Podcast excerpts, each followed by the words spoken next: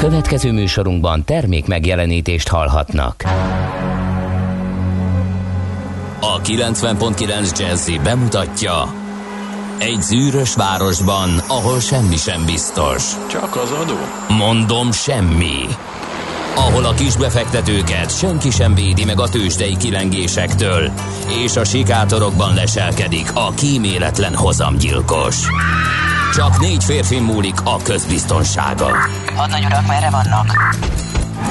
A mindenre elszánt és korrumpálhatatlan alakulat vigyáz a rendre minden reggel. Kik ezek az állati nyomozók? Négy férfi egyeset és egy nyalóka. Ács Gábor, Gede Balázs, Kántor Endre és Mihálovics András. Az íróasztal mögül pedig Profit kapitány diktálja a tempót. Humor, emberi sorsok, közönséges bűnözők és pénz, pénz, pénz. Egy különleges ügyosztály. A Gazdasági Muppet Show minden hétköznap reggel a 90.9 Jazzin. De is figyelj, ne csak a bárányok hallgassanak. De miért? Ha nincs pénzed azért, ha megvan, akkor pedig azért. Millás reggeli. Szólunk és védünk. Jó reggelt kívánunk, 6 óra 30 perc van, és már is indul óra átállítás után a Millás reggeli műsora Ács Gáborral. És Mihálovics Andrással. 2021. október másod, október, november másodikát írjuk elnézést, és letudtuk az óra átállítást, mert hogy a hallgatók ezzel foglalkoznak már óraátállítós, kissé kómás esős jó reggelt kartársak. A szünet végét jelzi, hogy a szokásosnál erősödő forgalmi viszonyok között lehet közelíteni Vászló Pestre minden szakaszon. Már az M2-es Dunakeszi szakaszától kezd alakulni a tumultus. A Szerencs utcai lámpát három váltással lehet abszolválni. 37 perc a menetidő Zugló Hermina mezőre, uh, ugye Dunake, vagy Vácról. Uh, ami a lehető legrosszabb idáig, ilyen 25 uh, szokott lenni ideálisan dékartás uh, részideje, ezt nem győzzük hangsúlyozni. Aztán roppant lehangoló volt reggelente leszaladni a pékhez friss kifliért a sötétben, de most, hogy nyertem egy órát, ugyanúgy sötét van, csak derűsen fogom fel, de ti igazán korán kelők jobban tudjátok nálam, ír a ZE hallgató, úgyhogy ezek voltak a legfrissebbek. 0 30 20 10 9 0 9 SMS, WhatsApp és Viber számuk is ez lehet kontaktálni a műsor készítőivel, vezetőivel, szerkesztőivel, hírolvasóival, technikai személyzetével, valamint Ács Gáborral. És Mihálovics Andrással. Én azt hittem egyébként, hogy illetve úgy emlékeztem, nem hittem, hanem úgy emlékeztem, hogy órajtás után derengve kelek, de valószínűleg ez a mostani nagyon pocsék felhős időnek jön is a nagy eső, emiatt volt ugyanolyan sötét, mint a múlt héten, de majd holnap reggel talán jobb lesz, mert ez délutára, késő délutára úgy tűnik, hogy vagy kora estére elhúz innen. Addig viszont elég sok esőt kaphatunk, legalábbis az előrejelzések szerint. Úgyhogy nem ez egyszerű. különösen kritikusnak ígérkezik az őszi utáni első. Azt mondja, nap, hogy nem egyszerű sokaknak a maszkfelvétel a buszon, de szerencsére a vezető elég szigorú, ez is egy nagyon fontos hétfőtől kötelező a maszkviselés a budapesti tömegközlekedésen, de most van a fő próbája, mert hétfőn ugye az átlagosnál minden bizonyal sokkal kevesebben uh, vették igénybe a BKK szolgáltatásait. Az m 0 elesett plusz 30 perc írja Gergő, de hogy miért esett el, az egyelőre homályos számunkra talán majd kifejti hallgatónk. Mi addig köszöntjük az ahilleszeket, akik esszel írják, az ahilleszeket, akik essel írják, és ahillészeket, akik pedig hát fonetikusan írják a nevüket, mert nevük napja van ma. Ezen kívül az összes Aténa nevű, Aténa, Aténé, Athéna, Atina nevű hölgyeket is Kisztihándal köszöntjük. Ehhez képest van egy Viktor névnapunk, ami maga a, az állandóság, illetve a, az egyetlen mindenki számára talán ismert névnap, a Tóbiáson kívül természetesen, mert hogy Batú, Batú, Batus és Vitéz nevük nap, nevük nap, vagy névnapokat is ünnepelhetünk, meg a rátoldok is a levegőbe csaphatnak, hogy végre a nevük napjára virrattak. Nézzük, mi köthető november másodikához. Ha még egyszer október másodikát mondok, akkor büntetést fogok kiszabni magamra. Tehát 1938-ban ezen a napon volt az első bécsi döntés, amelynek az, volt a lényege, hogy a cseh, az akkori Csehszlovákia magyar lakta területeit Magyarországhoz csatolták. Aztán egy fordulópont volt a második világháborúban november másodika, amikor is 1942-ben Bernard Montgomery elalamelynél visszaverte a sivatagi rókát. Ráadásul ezt az angolok egyedül érték el, akkor még nem lehetett azt mondani, hogy persze, mert ott álltak mögöttük az amerikaiak, mint a második világháború másik részében, és hát ott fedezték fel Montgomery tábornagyot, aki aztán az, a, az angolokat végigvitte a második világháborún, addig az angol tábornokok nem voltak valami fényes teljesítményűek a, a sivatagi róka, az az Erwin Rommel német tábornagy ellen. Egyrészt igazából ott egy anyagcsata alakult ki, amire rájöttek, hogy a... Anyagcsata? Igen. Ebben, ebben volt nagy a Montgomery. Az mi? A Montgomery azt csinálta kérlek szépen az esetek nagy többségében, hogy várt, várt, várt, addig gyűjtötte a fegyvert, a muníciót, az embert, a technikát, mindent, és amikor már nagyon-nagyon sok összegyűlt, akkor támadott. Jó, jó, hát ezt én is meg tudnám csinálni. Ja, miközben védekezned kell? Ha várom az anyagot, és ha megjön, és a túlerőben leszek, akkor legyalam Ez nem olyan őket. egyszerű. Hát akkor... Ez nem olyan egyszerű. Először is kell, hogy jöjjön az anyag, ami Erwin Rommelnek nem jött. Hát azt majd intézik a Mert logisztikus, logisztikusokra rábízom, mondom, jöjjön az anyag. Aha, ja. Ez, hát Ács Gábor ne kapjon tábornagyi pálcát, én azt javaslom. Nem, nem fenyeget az a veszély. Bármilyen fegyveres konfliktusban, mert komoly problémái, anyag és emberveszteségnek nézzünk elébe ezzel a lohat viselkedéssel, amit ő produkál hadvezetés ürügyén, mindegy, olvas. Húha, olvas. Fölvirítasz már korán reggel. Olvas, légy szíves, Igen. több Montgomery-t és Erwin Rommel. Jól van. Én megtettem, nagyon jó tollúíró mind a kettő.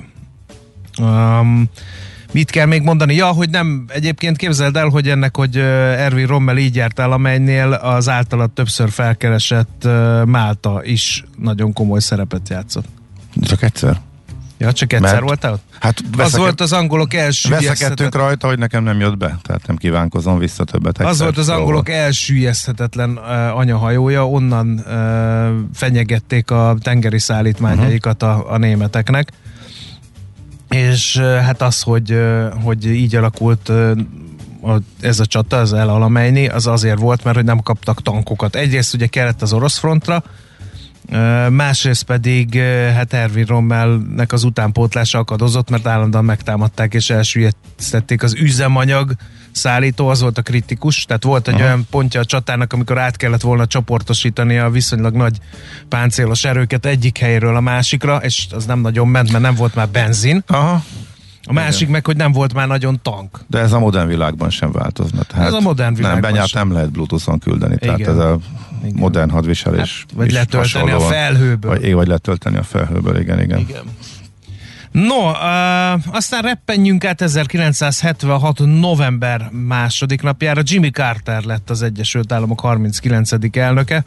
Még emlékszem rá gyermekkoromról, és olyan viccesnek tartottam a nevét, hogy Jimmy Carter, és azóta is figyelem, hogy mindenki Jimmy Bill, meg ilyen nagyon vicces Joe Ja, az összes amerikai elnök be, be, becézi magát, igen, igen. Uh-huh. Mondjuk nálunk hivatalosan nem, be, nem a Bece nevüket írják le, tehát nem azt írják, hogy Orbán Vitya, mondjuk, de mindenki így emleget. Hát nem mindenki, Ott meg le is kevésbé. Hát ó, igen, ott hivatalossá vált, és már ilyen néven futnak, igen, igen, igen. igen. Meg Fegyőr.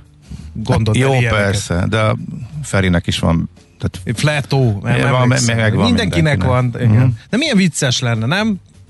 Napilapok, vagy internetes szájtok címoldalán Orbán Vitya, kettős pont és egy idézet tőle, mint hogy Jimmy Carter. Jó, más kultúra. Igen. Majd egyszer talán. Igen. 1989 a magyar kormány november 3-ától november 20-áig, tessék figyelni, 89-ben járunk, felfüggesztette a valuta ellátmány folyosítását, és új, szigorúbb devizaellátási rendszert vezetett be.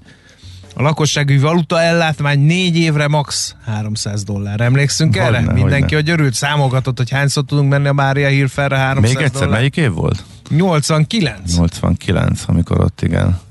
Mert volt egy vita a hallgatókkal, hogy mennyi volt a valuta keret, és én azt mondtam, hogy 300 dollár, de ez négy évre elosztva volt, akkor az enyém sem volt pontos. Na, de várjál, volt egy 50 dollár is. Na, időszak, erre emlékeztek a hallgatók, Bizony, hogy 50 de ugye az volt, ezt már növelték 300-ra szerintem. Igen. Előtte volt az 50, nem? Igen, igen, igen.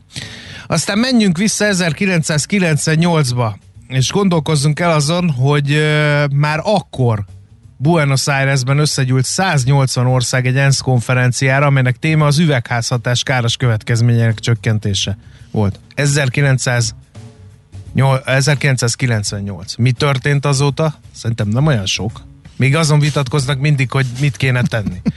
Egyébként pont most van Glasgow-ba, ugye? Ez kicsit a... sürgősebb lett azóta, Igen.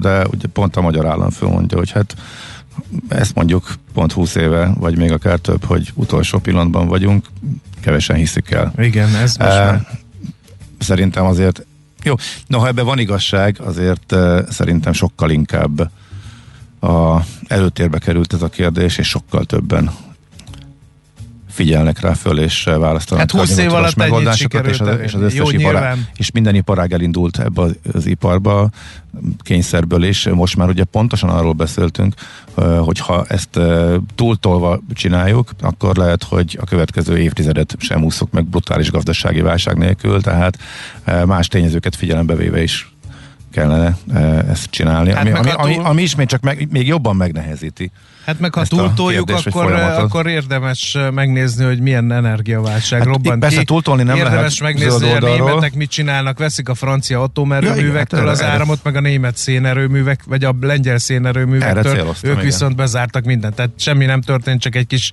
szennyezés, export. Igen, visszafordult szennyező irányba igen. a nagy jó szándék után, illetve ellenére, igen. úgyhogy ez, ez, ez egy kicsit durva. Aztán 2000-ben megérkezett a nemzetközi űrállomásra az első állandó személyzet november második másodikán, és azóta is folyamatosan lakott a nemzetközi űrállomás. Felmennél mi? Nem, én nem, nem én ilyen, ilyen kicsit tériszonyos a pörgés, nem. Nem tudsz leesni onnan, hát súlytalanság van. De nem az, hanem hogy én nem bírom az űrhajós kiképzésre járó pörg. Én a Ringlish Pilter is rosszul vagyok. Tényleg. most gondold, de beleültetnének egy ilyenbe, hát.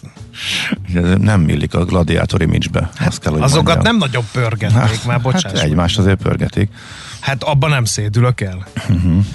No, uh, nagy kedvencem a születésnaposokra rákanyarodva Isten éltessen minden kedves hallgatónkat, aki ma ünnepli a születésnapját, vagy olyan rokona, ismerőse, barátja, családtagja van, aki ma ünnepli a születésnapját, ők büszkélkedhetnek azzal, hogy Mária Antoinette osztrák főhercegnő a 16. Lajos király feleségének e, születése napján születtek ők is. Ő 1755-ben született, az a kedvenc mondásom, hogy éhezik a nép, akkor miért, mert nincs kenyerük? Akkor miért nem esznek kalácsot? Tehát ő annyira nem volt képben. E, egyébként e, élek a gyanúperrel, hogy ő sem volt annyira ostoba, mint aminek a történelmkönyvek ők beállítják, de majd egyszer Katona Csabával beszélgetünk szerintem Mária Antoinette-ről. Szerintem ő élt abban a világban, ahol élt, egy akkori buborékban, és el se tudta képzelni, hogyha nincs kenyér, akkor miért nem esznek kalácsot. Tehát én valami úgyhogy elég tragikus sorsú ő, ugye le is fejezték a francia forradalomban, a osztrák szajhaként apostrofálta ott a feldühödött tömeg. Aztán ezen... Hú, akkor már mondjuk el, hogy viszont ha nem ő, akkor ki lesz ma a Mesél a múltban. Csak egy kis műsor Hát egy elfeledett hát márciusi ifjú uh-huh. Degré Alajos. Ugye erről ennyit tudunk. Tehát, hogy felsorolják, hogy Petőfi, Jókai, nem tudom én kicsoda, és akkor Vasvári. Vasvári őket így felsorolja a történelem, és néha meg attól függ, mennyi hely van a, ott a, a történelem könyvben, uh, Irinyi, József, stb. stb. Vidács János, még talán ezek, ezek a nevek talán ismerősek lehetnek, és ha még van hely, akkor benyomják Degré Alajost, hogy ő is március ifja volt, slussz. De nem sokat tudunk Degré Alajosról, de, de majd most fogunk. Tudni. 9 igen, óra után. Igen. Nézd azt Erről a képet, beszél. nagyon szórakoztató, az a nagy fekete semmi szürkeség.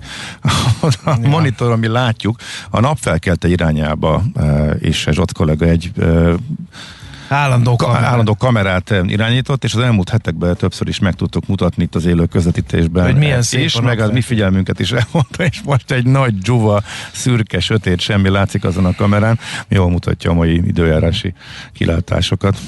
Na, akkor még néhány születésnapos Terescsényi György, magyar író, költő 1890. november másodikán született, egy neves olasz designer Pinnin Farina, sportkocsi tervező és építő, szerintem Várkonyi kollega egyik idol, ja, és a neve rá van tetováltatva a bal lapockájára. Uh, aztán ezen... Na várj, csak már múltkor megkapta, hogy utálja az olasz kocsikat, úgyhogy teljesen fölháborodott és kiakadt. Mindent megkapott ő már, innen De is, onnan még. is, de És mindig van most valami. már jött egy ilyen is, igen, egy olasz kocsi ellenes, igen. I. és Gyula születésnapját is ünnepeljük, ő Kossuth József Attila, Baumgarten díjas, magyar író, költő, műfordító, akadémikus is, és az én egyik kedvenc western film szereplőm Burt Lancaster, aki sebesülten úgy tudta vonszolni magát a western filmekben, mint senki más. Uh, nagy, mély, nagy átéléssel. És egyébként ő Oscar díjat is nyert. Hát egészen elképesztő az ő munkássága, rengeteg western van benne, rengeteg jó film, úgyhogy érdemes Burt Lancaster filmeket is nézni. Gábor Pál, Kossuth és Balázs Béla díjas filmrendező, érdemes művész 1932-ben született november második napján, illetve Keith Emerson brit zenész, az Emerson Lake and Palmer alapítója 1944 november másodikán, és David Schwimmer az a, hát elnézést tőle, de ő a ilyen naív vált játszik állandóan, mindig ő a szerencsétlen a, a, a filmekben, amik a színész, producer, rendező is. Hát kérem szépen nem tudom, ho- hogy mit, hat nap, hét éjszakában ő, aki ugye keresi a feleségét a Harrison Forddal, tehát ilyen ilyen szerepei vannak. De azért még egyet nem tudtál hozzá. Az elit alakulatban ő az ide... De, de, de, tudtam. Csak kerestem a, a Band Ja, of Brothersnek a magyar címét. Az elit, alapula, Hmm. elit alakulatban ő a szóbel százados, aki hát gyakorlatilag összekovácsolja a csapatot azzá, amivé aztán lesz. Na, hát ezeket tudtam én. Jó, akkor zenélünk, és mindjárt megnézzük, mit írnak a lapok ma reggel. No, hát Gábor, a Magyar Nemzet egyik cikkét hoztam neked, mert, és akkor idézem, elengedhetetlen, hogy repülőterünk nemzeti tulajdonban kerüljön, illetve, hogy az új tulajdonos bátor, innovatív szemlélettel építsi ki a színvonalas szolgáltatást. Ezt ott kimondta, mondta? Galgóci Ferenc a légi közlekedésben és az utazási szektorban ismert üzletember Ó, akinek korábbi földi kiszolgálással foglalkozó céve a Malév GH partnere volt. Mint kifejtette, tíz év sem kell, hogy a budapesti repülőtér üzlet és minőségi értelemben is magasabb szintre lépjen, megelőzve Prága vagy Varsó reptereit fejlettségben és színvonalban. Miután újra kitűzzük a zászlót az ország kapuját jelentő légikikötőre, olyan fejlődési pályára célszerű állni, ahol a diszkontok gyakorlata alkalmazkodik az új menedzsment által diktált standardekhez, magyarázta a szakember. Figyelj, összességében nem látszik számottevő különbség tulajdonlás alapján az üzemeltetés minőségében az eddigi tapasztalatok alapján világszerte. Eh, Tehát a és eh, ha most voltak elmaradások, ugye az kétségtelen, eh, de azokat próbálták eh, behovni, tehát eh, most, amikor már égett a lábuk a, alatt a talaj, akkor azért amit lehetett, azt megcsináltak. Most per pillanat az átlagoshoz képest egy kulturáltabb most kimondottan utas szemmel, tehát törzsös szemmel mondom, reptér a Budapest. Nyilván rengeteg fejlesztési lehetőség van benne, de hát most nyilván meg kell kezdeni a kommunikálását annak, hogy messze piaci ár fölött fogják megvenni, nagyon úgy tűnik legalábbis. Az eladó képes volt fölsrófolni. Az utolsó kiszivárgott ár ajánlat alapján azért az jócskán piaci ár fölött lesz. Szóval az eladónak sikerült fölsrófolni addig, hogy eh, a kormány ezt még kifizesse, és eh, ne kezdjen úgymond háborúba, vagy mondjuk ne nyúljon drasztikusabb eszközök, az amivel esetleg pereskedés van, és a végén vevő jön ki, de sok-sok év pereskedéssel, meg húzavonával, úgyhogy eh, ez az ár látszik most körvonalazódni. Igen, valamiért nagyon-nagyon-nagyon, és hirtelen, mert ugye lett volna lehetőség korábban is nagyon-nagyon-nagyon kell a magyar államnak a, reptér, Én még annyira-annyira meggyőző érvet erre nem hallottam. Most se egyébként az a, abban, amit felsoroltál. Nagyon sok reptér működik állami, meg önkormányzati tulajdonban kiválóan, tényleg a lehet jól üzemeltetni, lehet ezt jól csinálni, de hát vannak erre szakosodott cégek, eh, akik meg, meg az a dolguk, hogy ezt jól csinálják, különben a, részvényesek fenékbe billentik őket, meg ez a dolguk, tehát és eh, vannak jobban, vannak kevésbé jól üzemeltetett eh, repterek, vannak, amelyek csődbe mennek. Egyébként most éppen a Frankfurt Hahn ment csődbe, amelyik nek az üzleti modellje bukott ege, és igazából sokan veszélyben vannak, mert hogy a világvége repterek azok úgy nagyjából elhalványultak. Nem szoros ide tartozó történet, úgyhogy gyorsan, gyorsan elmondom. Ez egy érdekes, hogy mit tudsz csinálni. Eh, aki mondjuk tíz éve azt gondolta, hogy ezekre a világvége repterekre, olcsó repülő légitársaságokra, légitársaságokra alapozva érdemes nagy beruházásokat csinálni, azok nagyjából ráfáztak, mert ezek egy pillanat alatt, hogy változott a piaci helyzet, elhagyták őket és elmentek a városi főrepterekre, már az ultra fapadosok is. Eh, úgyhogy ilyen változások is vannak, eh, és ott azért egy csomó állami pénz is elégett ilyeneknél. De ez Budapestet pont nem érinti, mert városi reptér. Itt nálunk, hogyha úgy tetszik, akkor talán még szerencsés is volt, hogy nem lett egy második reptér Budapest környékén, mert az lenne most igazából e, gondban. De hát lesznek kis repterek, de hát ez megint már egy kormányzati döntés, amit nem igazán ért senki, hogy oda miért tolnak annyi pénzt. Népszava címlapsztori, a statisztikák szerint egyre nagyobb figyelmet szentel a fővárosi önkormányzatok és cégeik tendereinek a közbeszerzési döntőbizottság azóta, hogy ellenzék irányítású lett Budapest. A lap által kigyűjtött adatok szerint az utolsó évben, amikor végig Tarlós István vezette a várost, a KDB 21 eljárást indított, egy évvel később már 31 vizsgálatnál tartott a KDB. A választások utáni első teljes évben pedig 42 procedúra érintette a budapesti önkormányzatait és azok vállalkozásait. Várhatóan idén sem változik a tendencia, már október közepéig 42 eljárás indult a fővárosban zajló beruházások kapcsán. Ezt írja tehát a népszava. Nálad mi van? A napi.hu reggeli vezetője. Azt óvatosan, egy... mert fogunk beszélni a cégvilág rovatban még erről a témáról. Fogunk, és csak nagyon röviden összefoglalom, hogy egy nagyon sok bankot megkérdeztek, hogy náluk mi a helyzet a mm, szigorítások, illetve hogyan reagáltak a mostani járványhelyzetre, és eléggé hasonlót mondott a legtöbb bank így a nagy gyűjtés alapján.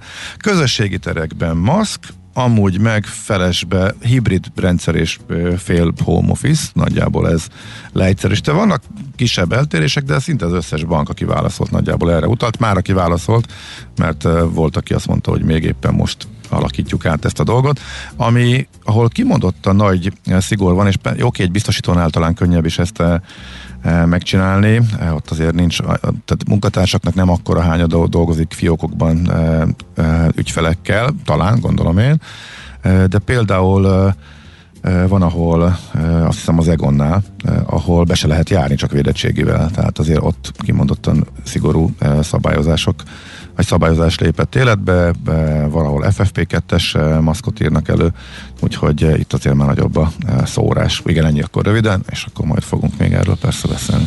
No, uh... Hát szerintem más nálam nincs, ami olyan nagyon érdekes lenne, úgyhogy menjünk át a tőzsde hírekre lassan. Rögtön. Hol zárt? Hol nyit? Mi a sztori? Mit mutat a csárt? Piacok, árfolyamok, forgalom a világ vezető parketjein és Budapesten. Tőzsdei helyzetkép következik. Budapest értéktőzsdével kezdjünk természetesen, mint mindig, és hát azt én már ellapozták 6 óra 58-kor. Itt állok gatyára vetkezve. Tényleg. Én a, azon az oldalon, amint szoktam nézni. Hát Neked rossz, van rossz, valami rossz, tipped, rossz addig én előkeresem? Te hol nézed? Micsodát? Mondjuk most éppen a Budapest értéktőzsdével. napközben. Folyamatosan követem, természetesen. Csak olyan régen volt, szűnnap nem, volt, igen, nem ezért nehéz. Na hát ugyanígy tartok én is. Jó, akkor ezt most tegyük adakta, majd a tőzsdenyításra pótoljuk. Mi volt nemzetközi szinten a... Hm? Amerikai kereskedett uh, hétfőn is, ott nincsen november 1 uh, ünnep, de igazából pontosan azt láttam, amit szinte mindig. Kivéve aztán ilyen korrekciós napot, amikor uh, hasonló forgatókönyv alapján rázzák ki a gyengéket a piacról, az elmúlt sok évben ugyanaz. Esés, visszapattanás, 50 napos mozgó után még egy kis beöntés, hogy a csártistákat is kirázzák a gatyájukból, aztán visszapattan. Történelmi csúcsra, majd pedig utána hosszú hetekig lehetne berakni. Magnóról is ugyanazt, hogy újabb történelmi csúcsot döntöttek az indexek, kisemelkedés a csúcsokról, pontosan ugyanez volt most is. E, igazából annyi volt, hát ezen belül talán annyi a hírértékű, hogy a nagy technológiai papírok, amelyek a múlt hét második felében többször is húzták csúcsra a mutatókat, azok most elgyengültek, tehát az S&P annak ellenére tudott kimenni új történelmi csúcsra, hogy a nagy tech cégek lefele tartottak. Kismértékben esett az Apple, az Amazon és Google, sőt a Google nem is olyan kicsit, az Alphabet nem is olyan kicsit, hanem 3%-ot, többi az ilyen 1%-on belül, vagy kicsivel a fölött, de e, sokkal nagyobb mértékben nőtt a e, tágabb piac, ezért a újabban elkezdik kiemelni, hogy az S&P-nek a, az értékét, azt a nagy tech cégek is már nagyon ugye el tudják húzni, tehát az S&P azért emelkedett csak nagyon picit, mert a nagy technológia lefele húzta, túlsúlyos nagy cégek lefele húzták, hogy ha minden cégnek egy azonos lenne a súlya, akkor bizony majdnem egy százalékot emelkedett volna a mutató, mert hogy átlagosan ad részvények, amelyek szerepelnek benne, az 500 papírt. Hogyha nézzük, akkor ennyit emelkedtek. A Nasdaq is jól muzsikált, úgyhogy összességében a nagy technológia cégeken túl a tech papírok is fölfelé tartottak, úgyhogy 6,1% a Nasdaqben és az S&P 1,1%, illetve majdnem 2. Érdekesebb papírok még, akik nagyot ugrottak, a Tesla szágulása az folytatódott egészen elképesztő mértékben, lényegében a Hertznek a nagy, hát hatalmas Tesla rendelése óta, ez a múlt hét közepén volt, avóta a Tesla kilőtt, és most igazából semmi hír nem volt, és mégis hozzá tudott tenni egy újabb 8%-ot, 8,5%-ot brutális, és ritkán szoktuk megemlíteni, de 10%-ot nőtt a Harley Davidson árfolyama. Ezek voltak igazából izgalmasak Amerikában tegnap. Na, találtál valamit? Nem találtam azóta sem mindenhol lenullázták. Jó, akkor majd én előkeresem az én kis elmentettemet, hogy Te röviden, röviden visszatérünk. A egy-két részvényt rá szoktam figyelni, de nem, nem mindig az áró értékét, hanem csak, hanem így menet közben, és akkor az alapján. Na, most viszont... Tőzsdei helyzetkép hangzott el a Millás reggeliben. Itt van Ibolya, jó reggel! Jó reggel, sziasztok! Aki sose látszik, hogyha fáradt lenne, de szerintem az óralitás neked is segített. Ezt úgy, akartam hogy... kérdezni, hogy ho- hogy élitek meg, mert hogy nekem ez életem először a pozitív változás, Életemben hogy hajnalban ilyen... kellett kelnem, és mintha egy Életemben ilyen könnyen nem keltem, nekem nagyon-nagyon jó volt. Nyilván ebben benne volt a hosszú hétvégén is viszonylag sokat sikerült aludni, ez nem jellemző rám, úgyhogy most ez... Törpe minoritás vagyok ebbe, úgyhogy én nem nem. Nyilatkozom hát ebben. De akkor ketten már jól érezzük magunkat. Va- valami, valami van. Tehát én érzem, meg vagyok így egy kicsit, tehát én nekem ez az átállás most már azért nem megy olyan nagyon zökkenő. De te most ugye könnyebb De nem vagyok fáradt, történik. meg ilyesmi, csak az a nem, nem, nem az a top. Aha. Jó, egyébként este meg nyilván sokkal rosszabb. Hát ezt se azt hittem, hogy már megint túl sokáig ültem a gép előtt és dolgoztam, mire kiderült, hogy fél hat van. Tehát így megnyugodtam. Tehát... Jó, hát ezzel sajnos. Ez sokan vagyunk így. Azért most együtt élünk újabb fél évig. Az igazából az érdekes, hogy uh, tényleg egy éven, másfél éven keresztül ment a hacacári arról, hogy megszűnik az órálítás, és tele volt vele a De sajtó. miért csinálják Megszavazták, tényleg? eldöntötte az Unió, majd rábízta az országokra, Sem és kiderült, vártam. hogy egy ordas kamu lett az egész, és semmi se történik, és lehet, hogy egyáltalán semmi se történik, noha elvileg döntés is született róla, e, aztán nem tudtak az egyes országok megegyezni az összehangolásról, vagy mi is van pontosan, de hogy ahhoz Meg ke- ezt is rá kellene fogni a Covid-ra, hogy most azzal küzdenek, nem érnek rá az órát. Jó, persze, rá lehet, fogni, rá lehet fogni mindent, valami kis igazság lehet is benne, de nekem az egész úgy jön le, hogy rengeteget beszéltünk róla, mindenkit érdekelt, tele volt vele, tele volt vele az összes újság. Abszolút. Hónapokon keresztül, és időpocséklás volt minden perc, amit ezzel foglalkoztam igen, körülbelül, amit ezen Aki megvárja, én például nagyon vártam, tehát én, én örülnék neki, hogyha nem lenne, pont ez, hogy nem kellene mindig átszokni, hmm. tök nagy csalódás minden alkalom, hogy na, még mindig átállítjuk. Hát ne, nekem, nekem nincs olyan nagy rajta. problémám vele, mert, mert össze, össze ez tök jó, meg az, hogy sokáig van. Tavasszal meg jön a tavasz. Eh, igen, igen. Mindegy. Most meg Jönnek a hírek. Jönnek a hírek, én már csak egyet kérlek, hogy ha aztán el, lesz- el lesz döntve, akkor már legyen eldöntve, és legyen is úgy, ne kelljen már ennyit rágódni. Műsorunkban termék megjelenítést hallhattak. A reggeli rohanásban könnyű szemtől szembe kerülni egy túl szépnek tűnő ajánlattal. Az eredmény krétával körberajzolt tetemes összeg. A tethelyen a gazdasági helyszínelők, a ravasz, az agy és két füles csésze és fejvállalakzat. A lehetetlen küldetés megfejteni a Fibonacci kódot. A jutalom egy bögre rossz kávé és egy olyan hozamgörbe, amilyet még Alonso Mosley sem látott.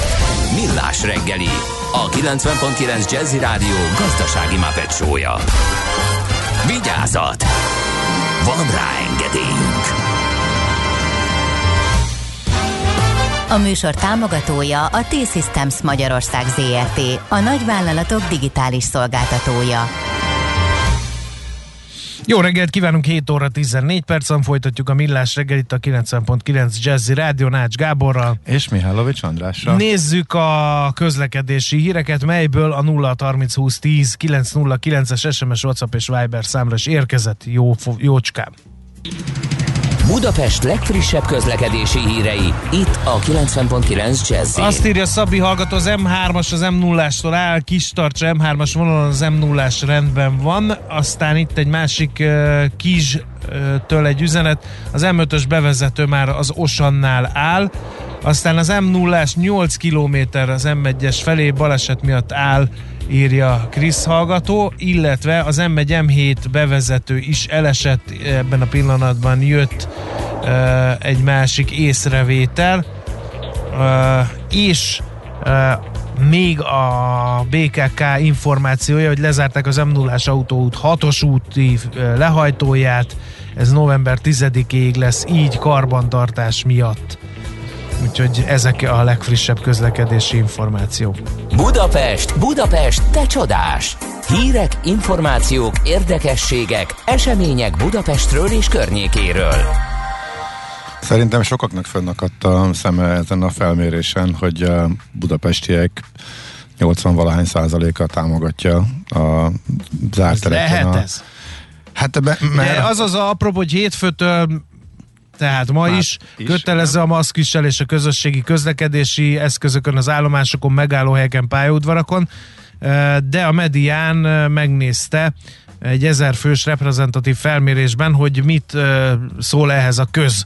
Október 20 és 22 között kérdezték meg az embereket, és ahogy tanult kollégám nagyon helyesen megállapította, a válaszadók 82 százaléka támogatja a kötelező maszkhasználatot, míg zárt terekben 75% mondja azt, hogy ott is maszkot kéne viselni, e, és e, és e, hát... és az ember nem érti, hogy akkor miért nem csinálják. Tehát miután egészen e, sokszoros eltérés van a között, amit támogatnak, illetve amit a gyakorlatban csinálnak. Ugye eddig se volt tilos, de miután lényegében senki nem hordja, senki nem hordta egészen a múlt hétig, tehát szerintem Budapesten talán 10-15 százalékra ment föl az elmúlt héten, ahogy én mindig számolgatom, mert egyszerűen kíváncsi vagyok.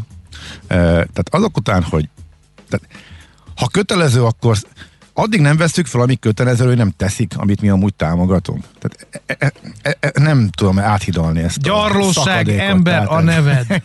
valami nagyon nem stimmel, vagy pedig, egész, vagy pedig egész egyszerűen azon, amit te mondasz, hogy amúgy nem, de hát azért mint a bankra, bankrabló, hogyha fölhívják, hogy Ebben- szép, szép dolog a bankrablás, akkor Nem szép, azt de mondja, csinálom. Hogy, azt mondja, hogy csúnya dolog, igen, Igen. de azt meg nem kell megtudni Viszont a kérdező biztosnak, hogy csinálja. Ebben a sztoriban a kedvencem az, hogy a budapesti fürdőkben is maszkot kell viselni. Azt, a vízben, azt, nem, hogy ne izgulj a vízben. a medencékben, a zuhanyzókban, a szaunákban nem mindenhol máshol viszont kötelező a maszkviselés. De ez hogy? Felakasztod valahol a maszkot, és mikor kijössz a medencéből, akkor felveszed? Ja. És átmész a szaunába, ott megint felakasztod valahol? Vagy Így van. Milyen El- maszk? Elvileg, így kell. A szaunába uh, maszkba lenni, az, uh, az kemény is lenne egyébként, ha, ha ott is maszkot kéne hordani. Egyébként fölösleges, mert meg olyan meleg van, hogy az csak nem éli túl a Covid, nem? Uh, figyelj, ez nekem is nagy dilemma volt, mert voltam Egerszalókon a Nostalgia fürdőben, ahol még ugye kiülsz a Megcsináltak a Csilivéli szép nagy fürdőt, de a régi, amikor még semmi nem volt ott, csak a két kis medence a sódomb tövében, a szabad ég alatt, annak is megtartották ugye a hangulatát, és amellett lett egy szauna, és nagy dilemma volt nekem ez, hogy bevállalja, mm. ha nem volt benne, nem volt benne senki, akkor, akkor nyilván ez, ez nem volt probléma. A nagy dilemma az volt, hogy ragaszkodok, mennyire ragaszkodok a saját át, magam által fölállított szabályokhoz, amikor bejöttek e, többen is. Nem olvastam végig is utána, hogy hogy is elkedik a, a vírus 95 fokban, de minden esetre, ahol viszont múlt héten jártunk, Portugáliában ott tilos, tehát ott nincs szaunázás, tehát a szállodákban is Igen. nagyon szűk létszámkorlát mellett lehet használni az uszodákat, medencéket, a Jó, szaunákat. de Portugáliában viszonylag kevesen bezárták. mennek, viszont többen járnak a Liszt Ferenc nemzetközi repülőtérre vezető gyorsforgalmi úton, ami rossz állapotú balesetveszélyes igen. zavarérzékeny, ezért Tudjuk. időszerű, Vitézi Dávid Facebook posztjában erre célzott, hogy felújítása időszerű, és meg is kezdték a fejlesztés előkészítését, kérlek ah, Ahogyan erről a múlt héten beszámoltunk, igen. igen.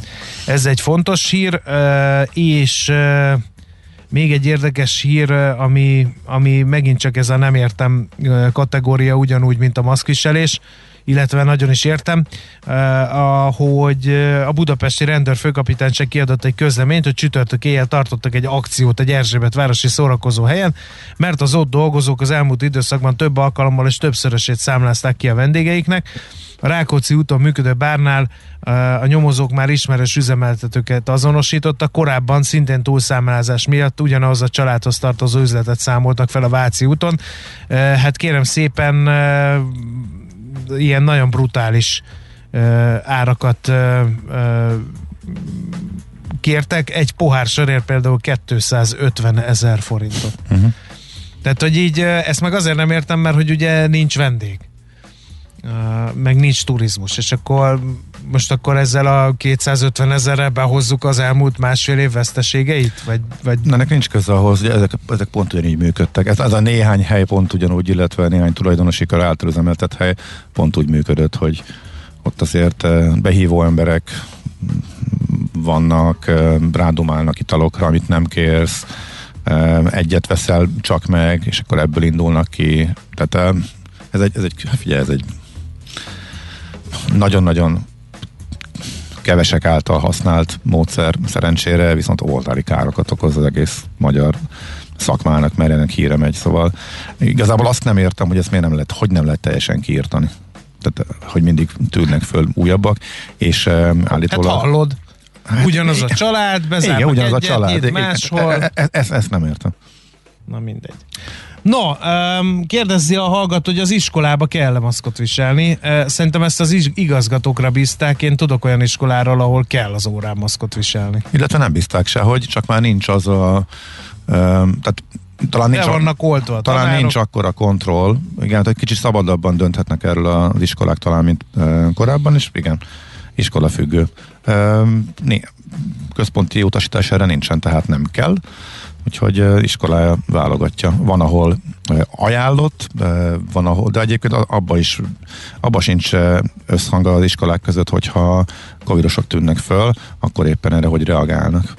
Úgyhogy hogy hazaküldik el a gyerekeket, van, ahol igen, van, ahol nem, van, ahol az van, hogy az oltottak, ugye, oltottak járnak, a nem oltottak meg otthonról, úgyhogy teljes összevisszaság van, legalábbis amik így hírek eljutnak hozzám. Egyébként képzeld el a maszk most rá, minden boltba direkt kíváncsian körbenézek, és egy, egy számot próbálok kitalálni. Még a hétvégén is találtam nullás. Tehát ahol mondjuk uh, senki de senki.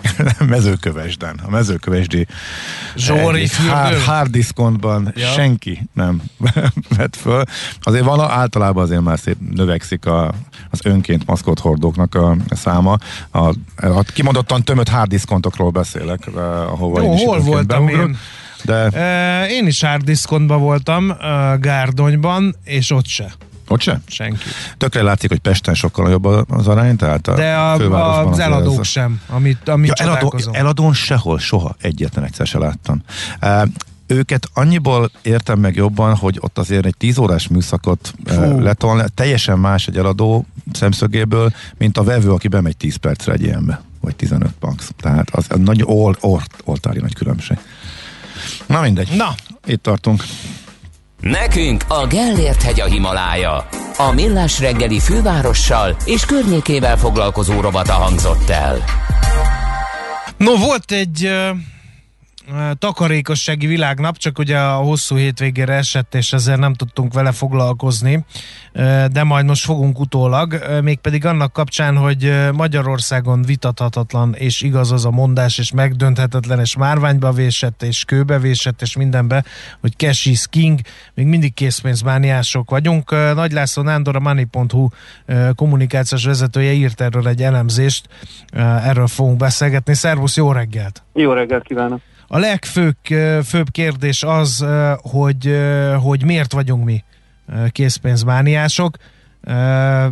Tekintetbe vette, de az például, hogy sokan zsebbe kapják a fizetésüket, vagy annak egy részét, tehát a fekete gazdaság az mennyire játszik például szerepet ebben? Hát én remélem, hogy egyre kevésbé. Bocsánat.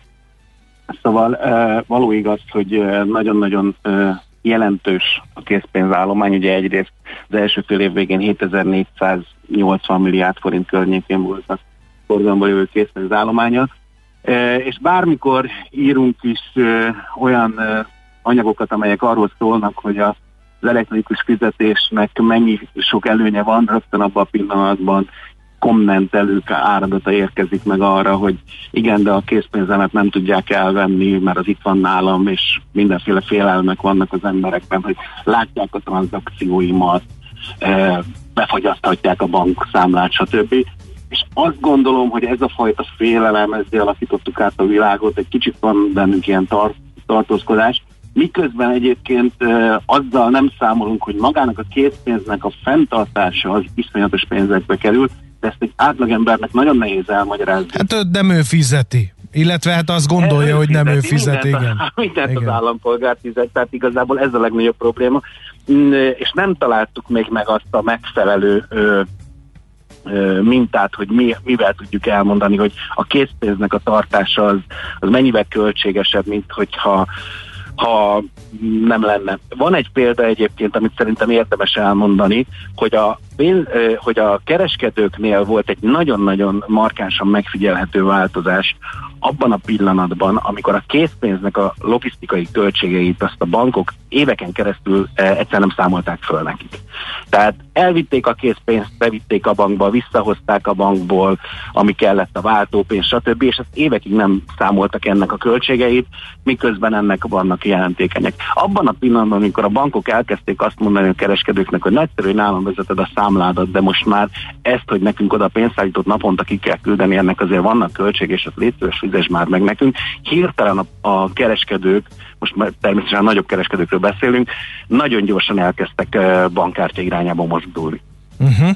És ha ők így gondolkodnak, akkor valószínűleg az egyszerű embernél is való, valamilyen hasonló elven lehetne gondolkodni. Na, hogy, le, na, hogy lehet, de meg, most hogy az, lehet hogy a bank, az, hogy a bankszámla kivonatomon fogják, és azt mondják, hogy jó napot kívánok, akkor uh, még egy 13. tétel felkerül, hogy készpénzkezelés költsége ennyi forint? Hát azt nem fogja észrevenni ez senki. Most is meg, nem, ez most is megvan. Tehát ugye a, a probléma az az, hogy azzal kapcsolatban, hogy a készpénznek a költségét felszámolja a bank, attól, attól mindenki azt mondja, hogy na ezért nem teszem be a a számlámra, mert hogy a készpénz felvétel költsége az, az iszonyatosan drága. Igen, de ahhoz, hogy az ATM-be, amikor oda megyek, akkor ott legyen annyi pénz, amennyit én fel akarok venni, ez megint egy költség, amit valakinek ki kellene fizetnie. Azt gondolom, hogy ez, ez amit megint nem mérünk föl, hogy az ATM-be ő magától nem repül be a pénz. Na jó, de hogyha az ATM-et megdrágítod, akkor megint csak abba az irányba hogy az ember, hogy ne hogy akkor hogy ke- még, még kevesebb szer, nagyobb én azt, gondolom, én azt gondolom, hogy van azért néhány példa arra a világban, ahol, ahol, ahol láthatóan az elektronikus fizetés az elterjedt. Most a fekete gazdaságot tényleg ne hozzuk ebbe a történetbe bele, bár jelentékeny szerepet játszik abban a 400 milliárd forintba, amit éves szinten mondjuk kimutatnak a készpénz használ a többletköltségeként. De az, ha abba gondolkodunk, hogy az elektronikus fizetésnek a, a terhei, azok miként változnak, és hogyha belegondolunk abba, hogy például eljutottunk oda, hogy alapvetően ma már bankkártyával bárhol ö, mindenféle díj és jutalékmentesen tudunk fizetni. És hogyha eljutunk majd oda, hogy ö, a számlaforgalmunkat is ö, tudjuk majd úgy ö, rendezni, hogy egy havi díjat fizetek, ugye ez a csomagárazásos ö, dolog, és onnantól kezdve az azonnali átutalással pillanatok alatt bármilyen ö, számlát ki tudok fizetni, akkor ezek az összegek, ö, akkor már nem lesz nekünk ekkora nagy probléma. Zárójel, valószínűsítem, hogy az lesz a legjobb megoldás, ha majd valamikor ez a kicsit hungarikumnak számító pénzügyi tranzakciós illeték is átalakul, és inkább az elektronikus fizetést fogja támogatni. Most is támogatja, de azt azért nem szabad ö, figyelmen kívül hagyni, hogy például a készpénz felvételnek a költségeinél az in, a, a havi kétszeri ingyenes készpénzfelvétel, ugye 150 ezer forintig terjedően, ez ugye az ügyfél számára ingyenes. Egy probléma van vele, hogy ezután, hogy mi ingyenesen fölveszünk 150 ezer forintot a saját számlánkról, mert hogy ez ugye állampolgári jogunk, ez így egy új magyar gondolkodás, de ettől még ezt belögzült a magyaroknak. Ezzel nincs semmi baj, csak ezért a pénzintézet na, ö, egy ilyen 150 ezer forintos tétel után 900 forintnyi tranzakciós illetéket köteles befizetni az államkasszába. Aha. Na, figyelj, írdatlan összegekről van szó. A lakosságnál idén június végén 5771 milliárd forint volt cashben. Ennyi mackó van a magyar háztartásokban? Ennyi trezor? Vagy ez, ez, ez, ez, ez számomra befogadhatatlanul nagy összeg. Azt gondolom, hogy itt megint a statisztikának a legnagyobb csúsztatását látjuk. Nincs 580 ezer forint átlagosan a családoknál otthon készpénzben. Tehát egy emberre vetítve, egy állampolgárra vetítve, ennyi nincsen nagyon nagy a vagyon koncentráció mértéke, és bizony azt kell mondanom, hogy nem csak az egyszerű ember, hanem valószínűleg a vagyonosok is azt gondolják, hogy az a biztosabb, hogyha neki... Tehát vagyonos embernek van egy bazi nagy mackója, amiben több millió forint van készpénzben. Vannak próbálkozások arra, hogy kimutassák, hogy hol van ez az irdatlan mennyiségű készpénzmennyiség, de nem cirkulál. Tehát jelentékeny összege nem cirkulál. Ez a 5800 milliárd forint, ez amiről azt mondjuk, hogy nem, nem, nem látjuk, hogy hol van benne. Aha. Jó, az, az állampolgárt az is kevés érdekli, hogy a banknak mennyibe kerül a készpénz előállítása, meg szállítása, ez ilyen sárga csekk szindróma, hogy a sárga csekk ingyen van, az átutalásai meg fizetni kell, ami persze nem így van, de a, a készpénz is ez, hogy hagyjuk már, hát a bank úgyis beszedi rajtam zsírosan egyéb díjakból a, az ő hasznát, akkor fussa már erre, hogy a készpénz szállítást oldja meg.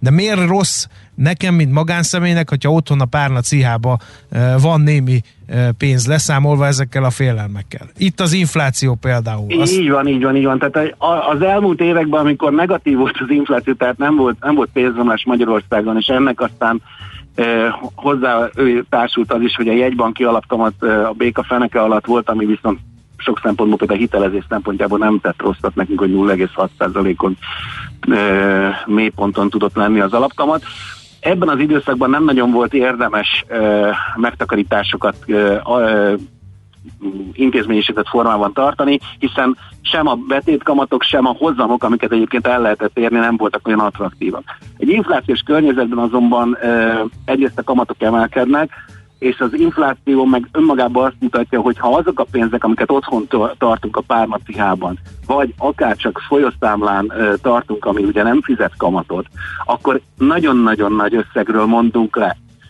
Nem fogunk nettóba jól járni, hiszen az infláció meghaladó befektetések azok valamilyen szinten már kockázatosak, de azt, hogy a pénzünk ne, értéke legyen, ne értékte legyen, legyen el, most mondjuk ez a kb. 5%-os infláció mellett évi 5%-kal, ez bizony olyan megoldásokkal kell megoldani, ami, amelyeket nem tudunk másképp, a párnaci, ha nem fog kamatot fizetni. Jó, de akkor meg nehezen férek hozzá. Vannak itt az állampapír befektetések, amik remek kamatot fizetnek, meg még az infláció fölött is van, amelyik konstrukció fizet kamatot, meg mondjuk Már meg, nagyon. meg megindulnak a, a esetleg hát a betét. Követő az, igen. az infláció követőre céloztam, hát Gábor. nem tudjuk, mert ugye az egy évvel később követi, tehát Jó. Na, mindegy. Hagyjuk a szőrözős, most akkor játsszuk azt, hogy én vagyok egyedül műsorvezető. Na, szóval, hogy, hogy, hogy az meg nem hozzáférhető, ez a baj.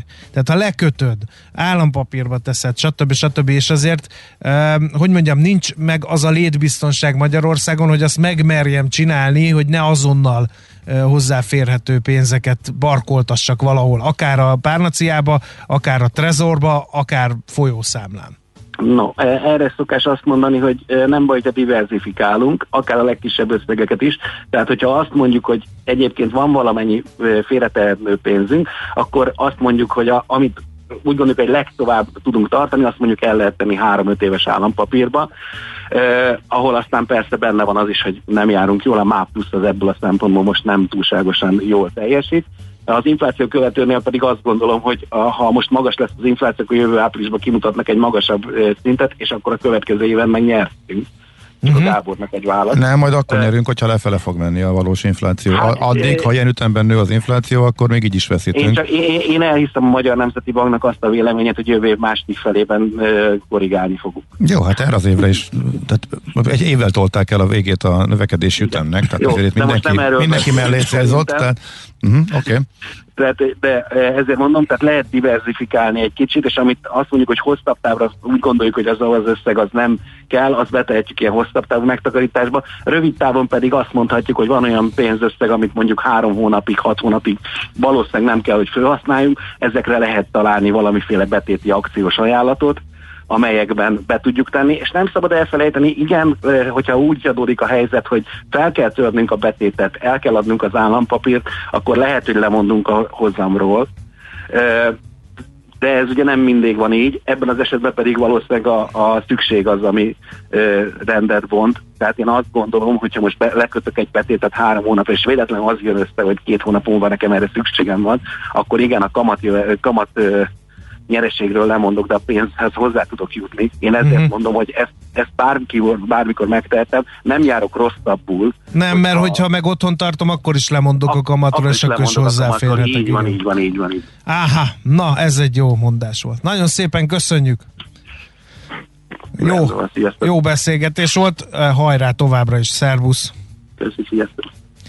Nagy László Nándorral beszélgettünk, ő a Money.hu kommunikációs vezetője. Na, egy számot nem kérdeztem még meg, mert oké, hogy abból indulunk, hogy irgalmatlan állomány, de közben azért csak azt látod a mindennapi életben az elmúlt években, azért nagyon nagy mennyiségben áramlott, áramlott át az elektronikus csatornákra. Tehát, hogy ez mondjuk mekkora csökkenés. E, oké, látok egy nagyon nagy számot, de ha ez mondjuk csökkent tudom én, 10%-ot pár év alatt, akkor az legalább a jó irányt ki tudnánk emelni. Csak ez kicsit késő jutott eszembe, hogy hát időnk nincs erre, csak a kérdés föltételre, majd meg fogjuk nézni ezt a számot. Amivel még tartozunk, mert megnéztem, hogy az a tőzsde, emelkedés volt, minden blue chip emelkedett 1% alatt, kivéve a Richtert, az nagyobbat, mert ott jött egy jó hír napközben, az hármat is ment, aztán a végén kettő lett belőle, de összességében jó volt a hangulata pénteki tőzsdei kereskedésben ezzel tartoztunk tehát még. Műsorunkban termék megjelenítést hallhattak.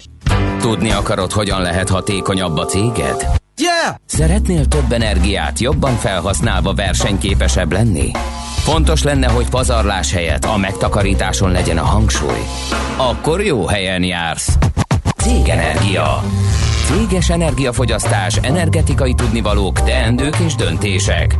Áram- és földgázvásárlás, energiahatékonysági megoldások és megújuló energiafelhasználás.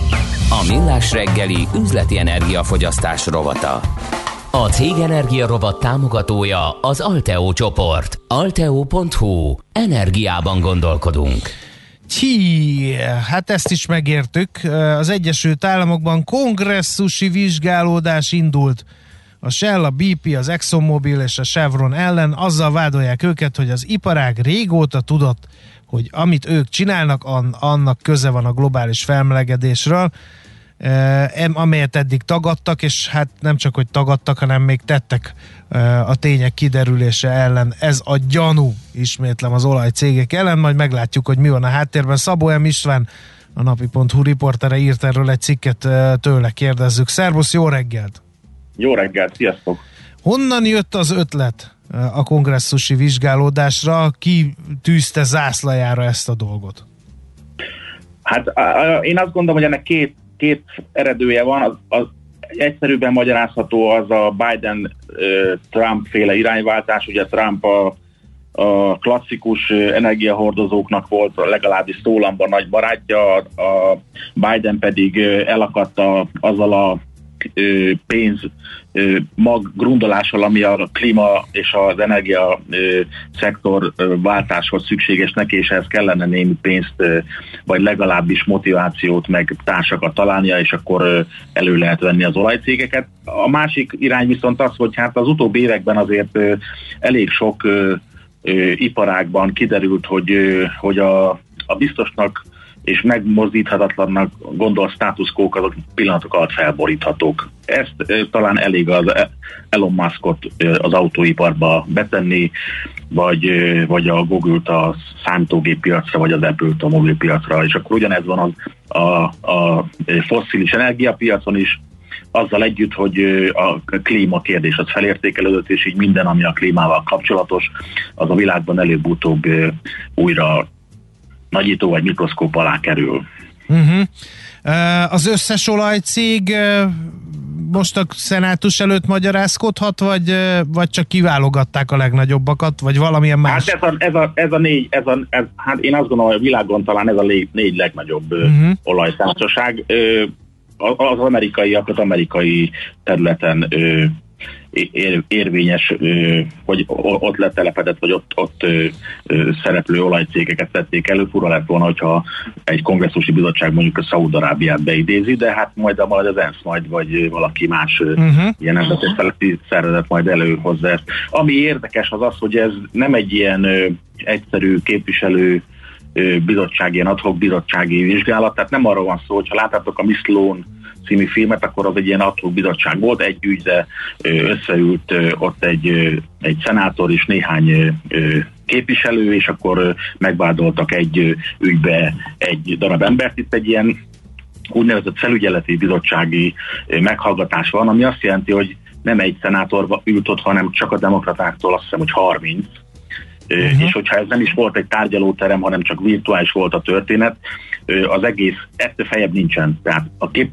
tehát a képviselőház vagy a kongresszusi meghallgatás, kongresszusi bizottság műfajban ez a legfelső szint amikor, amikor tehát mindenki ott van, aki számít. Hát ez És mutatja, ez azért, hogy elég komoly akkor a történet. Igen, azért, azért érdekes ez a sztori, mert hogy nagyon erős az áthallás a dohányiparnak a, a meghallgatására, legalábbis a kezdetére, hogyha talán, hát talán 1994-ben volt az első meghallgatás dohányipar számára, ami arról szólt, hogy hogy az, az, az volt elemük a vád, hogy, hogy függést okoz a cigarettázás, illetve a nikotin az addiktív szer, és akkor ennek lett az a vége, hogy a világban is a cigarettát másképp kezelik, és mi már másképp nézünk a cigarettára, mint mondjuk a előttünk lévő generáció. Igen. A legdurvább a vádak közül mindenképpen az, hogy ellenkampányt folytattak. Meg amellett, hogy persze tudom, tudatában voltak, hogy klímaváltozást okoz az olajcégek tevékenysége, de ellenkampányt is folytattak. Tehát ez a klímatagadást pénzelték gyakorlatilag, vagy mi a Hát ez, ez ismert, ismert dolog, hát a gyógyszeripar is ezzel szembesül, hogy kijön egy új anyag, arról kiderülnek a teszt során nem túl fényes dolgok, akkor ezt meg kell próbálni elfedni, és akkor hogyan lehet ezt megtenni.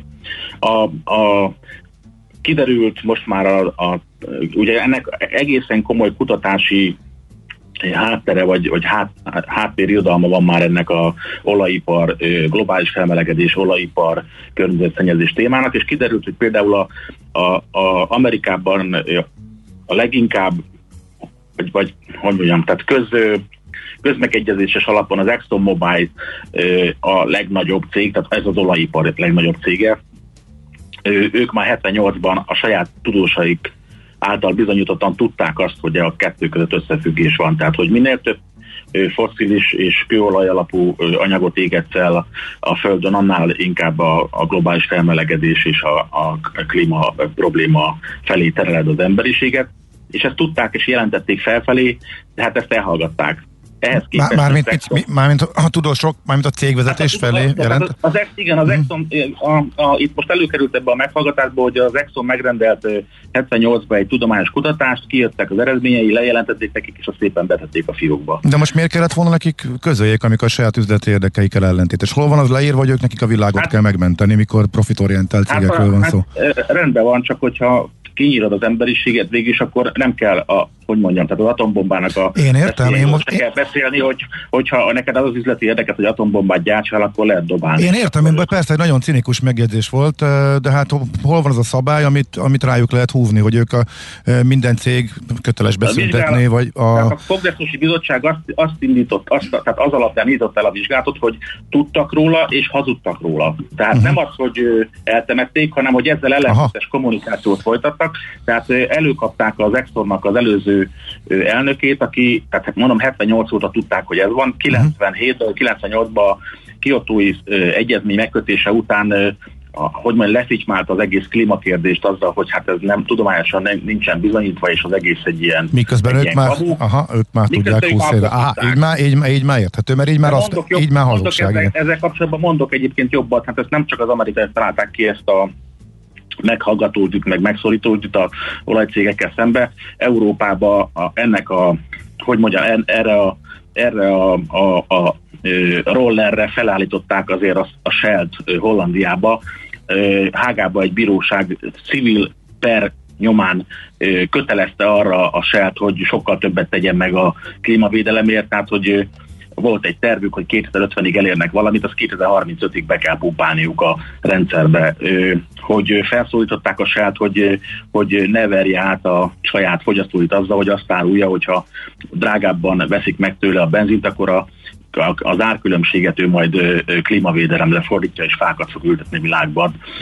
A BP-t ugyanígy elkapták, hogy hazudott a reklámjaiba, hogy mit végez el. Az Exxon ugyanígy elkapták, hogy a reklámjaiba azt állítja, hogy, hogy alga alapú olajipari termékek kutatására fordít rengeteg pénzt. A, a, fordít, fordít pénzt az igaz, csak nem rengeteget, és nem akar belőle készterméket csinálni. Ezzel szemben mondjuk azt hazudja magáról, hogy ő mindent megtesz a klímavédelemért. Uh-huh. Mi Na lehet most... ennek a kimenetele? A dohánycégek analógiáját említetted, akkor ők ott, őket ott nagyon levet, levágták nagyon sok pénzzel? Hát nézd, a, tehát az a fura helyzet van, hogy hogyha megnézed, hogy a világ nagy dohánycégei ö, lepadlóztak ettől az egész ö, Big Tobacco történettől, vagy nem, akkor a végeredmény az, hogy nem padlóztak be, hanem, hanem termékskálát váltottak. Tehát, hogy, hogy nem arról van szó, hogy, a, hogy majd most az amerikai kongresszus majd ö, ö, lakatot tesz a BP-re vagy a, vagy a Chevronra, hanem, hanem arról szól, hogy hogy sokkal-sokkal többet foglalkozzanak azzal a témával, amit ők is előidéznek. Ennek egyébként megint van egy nagyon érdekes ö, ö, kettő tétele, az egyik tétel az, hogy az pont tegnap este írtam még meg, hogy az, az Exxonban ugye tavasszal volt egy palota forradalom, aminek az első eredményei most látszódnak. Ugye ez röviden arról szólt, hogy az Exxonban megjelent egy kis befektetői kör, talán 0,02% részvényen rendelkeztek, és megpucsolták az Exxonnak a hosszú távú terveit, ami arról szólt, hogy még többet, tehát a termelésbe ültsék, és, és ebből lesz a több haszon, és most ott tartanak, hogy a, az összes befektetésnek egy jelentős részét úgy emlékszem 2027-ig évi 3 milliárd dollárt legalább klímavédelmi, illetve alacsony széndiokszid kibocsátású technológiákba be kell befektetniük, ahelyett, hogy az olajipar technológiai fejlesztését pumpolnák. Ez az egyik tétel. A másik, hogy ez mennyire komoly ez, a, ez, a, ez az olajipar elleni hát boszorkányüldözésnek is mondhatjuk, de mégis elszámoltatás, hogy hogy ugye most egész héten arról fogunk hallani, hogy Glasgow, Glasgow-ban mi van. Igen. Ugye ez a COP26. Na most képzeljétek el, hogy, hogy, hogy a, a COP26-ra a Shell nem kapott meghívót. Tehát, hogy ott, ott van a világ színe java, ami arról beszél, hogy hogyan kell a világot megváltoztatni. És nincs ott az egyik legnagyobb olajcég. De miért? Igen, miért? A, a Shell az egyik, a világ egyik legnagyobb olajcége, jelentkezett a VIP kártyája, és mondták neki, hogy sorry, neked nincsen, úgyhogy maradjál otthon és gondolkozzál. Tehát, hogy ez is egy üzenet, és nyilván ettől a ez Shell nem fogja bezárni. Igen, nem fogja, nem fogja bezárni az üzemeit, de az biztos, hogy váltaniuk kell. A dohányra visszatérve, a, a, úgy emlékszem, hogy 90-es évek közepén, 94-ben indult el ez a vizsgálat a dohányipar ellen, és a, és a perek, amik ennek a végét jelentették. Tehát ugye ez a vizsgálódás, ez még csak a, az, az egész történetnek a leges legeleje, ez a petting része. Tehát még a, az akció az sokkal-sokkal később jön, és sokkal részletesebb és sokkal konkrétabb lesz. Tehát szembesíteni fogják a cégeket azzal, hogy például bekértek tőlük konkrét ö, ö, ö, adatokat arra vonatkozóan, hogy milyen piárcégeket, milyen megbízásra vettek rá arra, hogy hazudjanak ebbe a történetbe, és az első körben a dohánycégek visszaküldtek, hogy 400 ezer oldalnyi ilyen saját honlapról le, lementett PR szöveget, meg, meg saját tikket.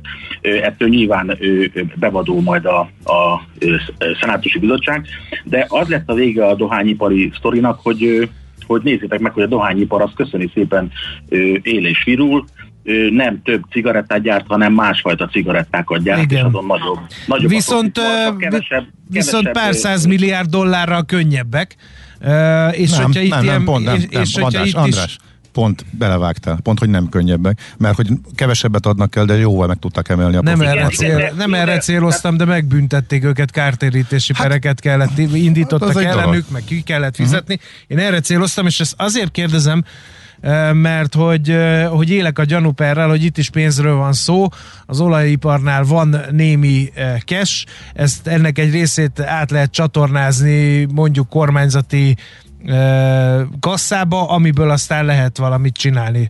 Élek mondok a gyanúperrel, hogy Green Deal van a Biden-nel kapcsolatban. András, mondok ettől egyszerűbbet. A Biden azt mondja a Shellnek, hogy a saját pénzedből, amit eddig, eddig erre-arra amara költöttél el, fordítsál a klímára, és akkor megoldod helyettem a, azt a munkát, hogy amikor elmegyek majd legközelebb a Glasgow-ba, vagy bárhol lesz ugye ez az ENSZ-es klíma találkozó, akkor azt tudja mondani, hogy igen, a mi országunk az, az beleállt ebbe a zöld történetbe, és nem egy egyszerű zöld moltatás történik, hanem valóban teszünk valamit. Tehát, hogy ne, nem, nem, ez nem... Ja, hogy nem kell ide-oda csatornázni, nem kifizettetem nem vele azt, amit én akarok igen. elérni, és aztán politikai igen. sikerként ezt elkönyvelhetem. Igen, hát de a politikusokról beszélünk, de hát ez tehát, erről szó. sikert akarsz még. Nem mit ja. akarsz? Tehát igazából nagyon egyszerű a történet, az olajcégek profitot akarnak, ez a dolguk, kapitalizmus van, részvényesek elvárják. A politikusok, meg hirtelen fontos lett az embereknek a klímaváltozás, az olajcégekkel akarják megfizettetni azt, ők, ők nyilván a lehető legkevesebbet hát jó, akarják tenni, ez, de villogni okay. vele annál többet. Hát ez így okay, működik. Csak ezt a,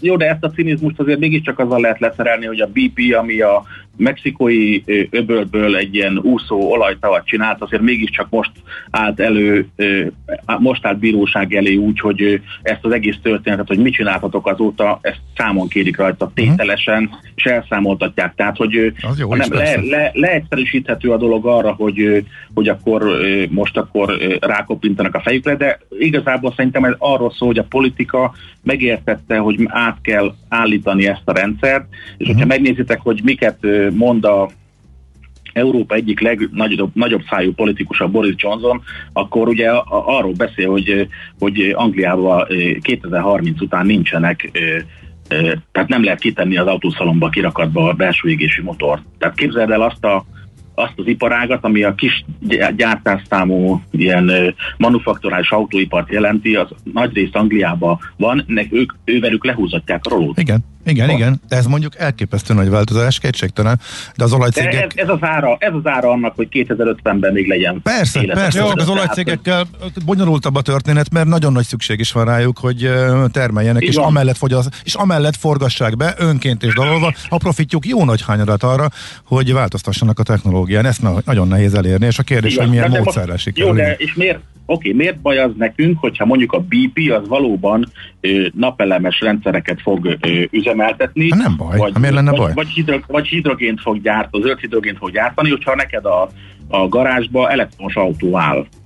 Tehát van egy barátom, akivel éppen tegnap futottam össze, ilyen nagyon jó menő cége van, nagyon szereti a jó kocsikat, és beállított hozzánk egy, egy, egy full elektromos Ford Mustang, mondjuk ezt mondom, Ford Mustang. Elve full elektromos. 500 km a hatótávolsága a benzinesnek, 250-280. Mi a kérdés? Oké. Okay. Ez világos. Jó. Jó, figyelj. Folyt köv. Nem engedünk megszólalni, mert akkor biztos igen. nem fejezzük be, és nem kérdezünk többet. Na, Nagyon érdekes téma. Igen, igen, folytatása következik, mert a vizsgálat folyik, majd hogyha valamire jutnak a felek, akkor még arról is beszámolunk. Köszönjük szépen! Hello! Hello, szia! Szép napot, köszi, köszi! No, Szabó M. Istvánnal beszélgettünk a napi.hu riporterével arról, hogy szenátusi vizsgálat alatt állnak, vagy kongresszusi vizsgálat alatt helyesebben a nagy amerikai olajcégek. Igen. Hát tágabb értelemben pedig, hogy hogy lehet őket rákényszeríteni arra, hogy e, ők is e, zöldül, zöldüljenek önként és dalolva Semleges energiafogyasztás, energetikai tudnivalók, teendők és döntések. A Millás reggeli üzleti energiafogyasztás rovata hangzott el. Honnan van a cégednek ennyi energiája? A Cég Energia Robot támogatója az Alteo csoport. Alteo.hu. Energiában gondolkodunk. Jöjjön akkor Tari Ibolya a hírekkel, és utána folytatjuk a Millás reggeli műsorát itt a 90.9 Jazz. Termék megjelenítést hallhattak.